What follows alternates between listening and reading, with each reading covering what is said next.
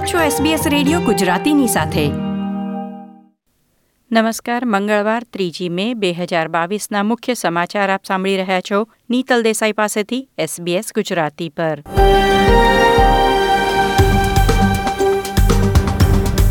આજના મુખ્ય સમાચાર.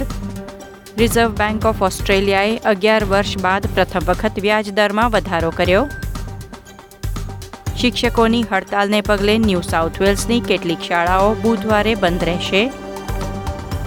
ક્લાઇમેટ ચેન્જના કારણે ઓસ્ટ્રેલિયાના પાંચ લાખથી વધુ મકાનો વીમાપાત્ર ન બને તેવી શક્યતા.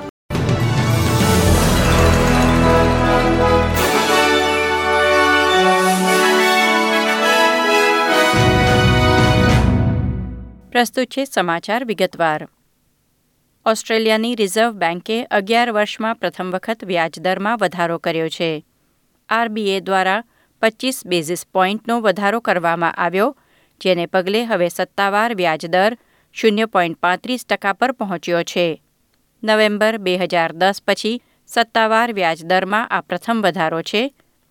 તો ચૂંટણી પ્રચાર દરમિયાન વ્યાજદરમાં વધારો કરવામાં આવ્યો હોય, તેવું બે હજાર સાત પછી પહેલીવાર બન્યું છે. માર્ચ ક્વાર્ટરના અંતમાં ફુગાવાનો દર પાંચ પોઈન્ટ એક ટકા નોંધાયો.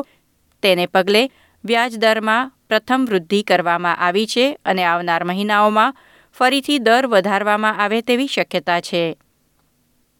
ચૂંટણી પ્રચાર દરમિયાન થયેલા વ્યાજદરના વધારાથી મતદારો સરકાર વિરુદ્ધ થઈ જશે એવી ટિપ્પણીના પ્રતિસાદમાં વડાપ્રધાન સ્કોટ મોરિસને કહ્યું કે દેશના લોકો વૈશ્વિક ઘટનાઓની અસરથી વાકેફ છે તેથી માત્ર તેમની સરકારને જવાબદાર નહીં ઠેરવે.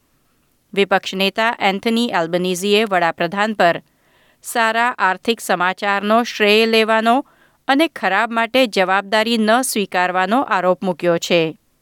વડાપ્રધાન અને વિપક્ષ નેતા વચ્ચે એક જ સપ્તાહમાં બે વાર ડિબેટ યોજાવા જઈ રહી છે.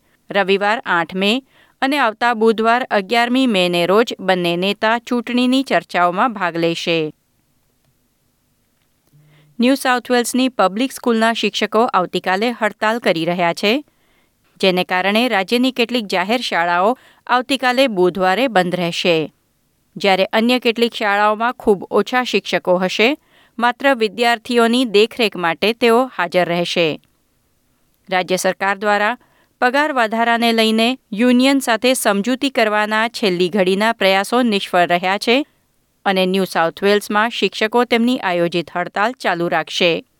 શિક્ષણ પ્રધાન સારા મિચલે આજે સવારે જાહેરાત કરી હતી કે સરકારે વેતન અંગેની વાટાઘાટો જૂન મહિનામાં રાજ્યનું બજેટ રજૂ થાય ત્યાર સુધી મુલતવી રાખી છે. તેથી તેમણે શિક્ષકોને પણ હડતાલ મુલતવી રાખવાની અપીલ કરી હતી. ન્યૂ સાઉથ વેલ્સ શિક્ષક ફેડરેશને દાવો કર્યો છે કે સરકાર માત્ર વેતન નીતિમાં ફેરફાર કરવા માટે અસ્પષ્ટ પ્રતિબદ્ધતા ઓફર કરી રહી છે? તેથી હડતાલ મોકૂફ રાખવામાં નહીં આવે. શિક્ષકો ઉપરાંત ન્યૂ સાઉથ વેલ્સની રાજ્ય સરકાર, રાજ્યની નર્સો, પેરામેડિક્સ અને પરિવહન કામદારો તરફથી ચાલી રહેલ કાર્યવાહીનો પણ સામનો કરી રહી છે. વેતન નીતિમાં કોઈ પણ ફેરફાર જાહેર ક્ષેત્રના આ તમામ કાર્યકરોને અસર કરશે. ક્લાઇમેટ કાઉન્સિલના નવા અહેવાલમાં જણાવવામાં આવ્યું છે કે આત્યંતિક હવામાન પરિસ્થિતિને કારણે વર્ષ બે હજાર ત્રીસ સુધીમાં પચીસમાંથી એક ઓસ્ટ્રેલિયન ઘર તેના લોકેશનને કારણે વીમાપાત્ર નહીં રહે. સમગ્ર ઓસ્ટ્રેલિયામાં ચાળીસ ફેડરલ મતદાર ક્ષેત્રોને ઉચ્ચ જોખમ ધરાવતા વિસ્તાર તરીકે વર્ગીકૃત કરવામાં આવ્યા છે અને તેમાંથી પિસ્તાલીસ ટકા વિસ્તારો ક્વીન્સલેન્ડમાં છે. આ અહેવાલ સાથે ક્લાઇમેટ વેલ્યુએશન દ્વારા બનાવવામાં આવેલ ક્લાઇમેટ રિસ્ક મેપ પણ બહાર પાડવામાં આવ્યો છે, જેની મદદથી ઓસ્ટ્રેલિયનો તેમના વિસ્તારને આગ, પૂર અને ભારે પવનથી ઊભા થતા જોખમ વિશે માહિતી મેળવી શકે છે. ક્લાઇમેટ કાઉન્સિલ રિસર્ચના વડા સાયમન બ્રેડશો હવે આબોહવા પરિવર્તનથી પ્રસ્તુત સંકટને પહોંચી વળવા સરકારને વધુ પગલાં લેવા માટે હાકલ કરી રહ્યા છે. ટેક અબજોપતિ માઇક કેનન બ્રુક્સ ઓસ્ટ્રેલિયાની સૌથી મોટી ઊર્જા ઉત્પાદક એજીએલ એનર્જીમાં સૌથી મોટા શેર હોલ્ડર બન્યા છે. બેતાળીસ વર્ષીય બ્રુક્સે જાહેર કર્યું કે તેમણે દેશની સૌથી મોટી વીજળી જનરેટર કંપનીમાં અગિયાર પોઈન્ટ અઠ્યાવીસ ટકા હિસ્સો ખરીદી લીધો છે. એજીએલના હાલના સંચાલકોએ કંપનીને બે સંસ્થાઓમાં વિભાજિત કરવા માટેનો પ્રસ્તાવ મૂક્યો છે. એક ગ્રીન એનર્જી રિટેલર અને બીજી કોલસા આધારિત વીજળી ઉત્પાદક. પરંતુ કંપનીના નવા સૌથી મોટા શેરહોલ્ડર માઇક કેનન બ્રુક્સે તેના વિરુદ્ધમાં મત આપવાની જાહેરાત કરી છે.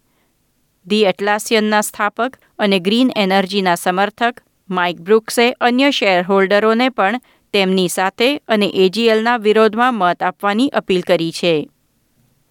આ હતા મંગળવાર ત્રીજી મેની બપોર સુધીના મુખ્ય સમાચાર. લાઇક શેર કોમેન્ટ કરો. એસબીએસ ગુજરાતીને ફેસબુક પર ફોલો કરો.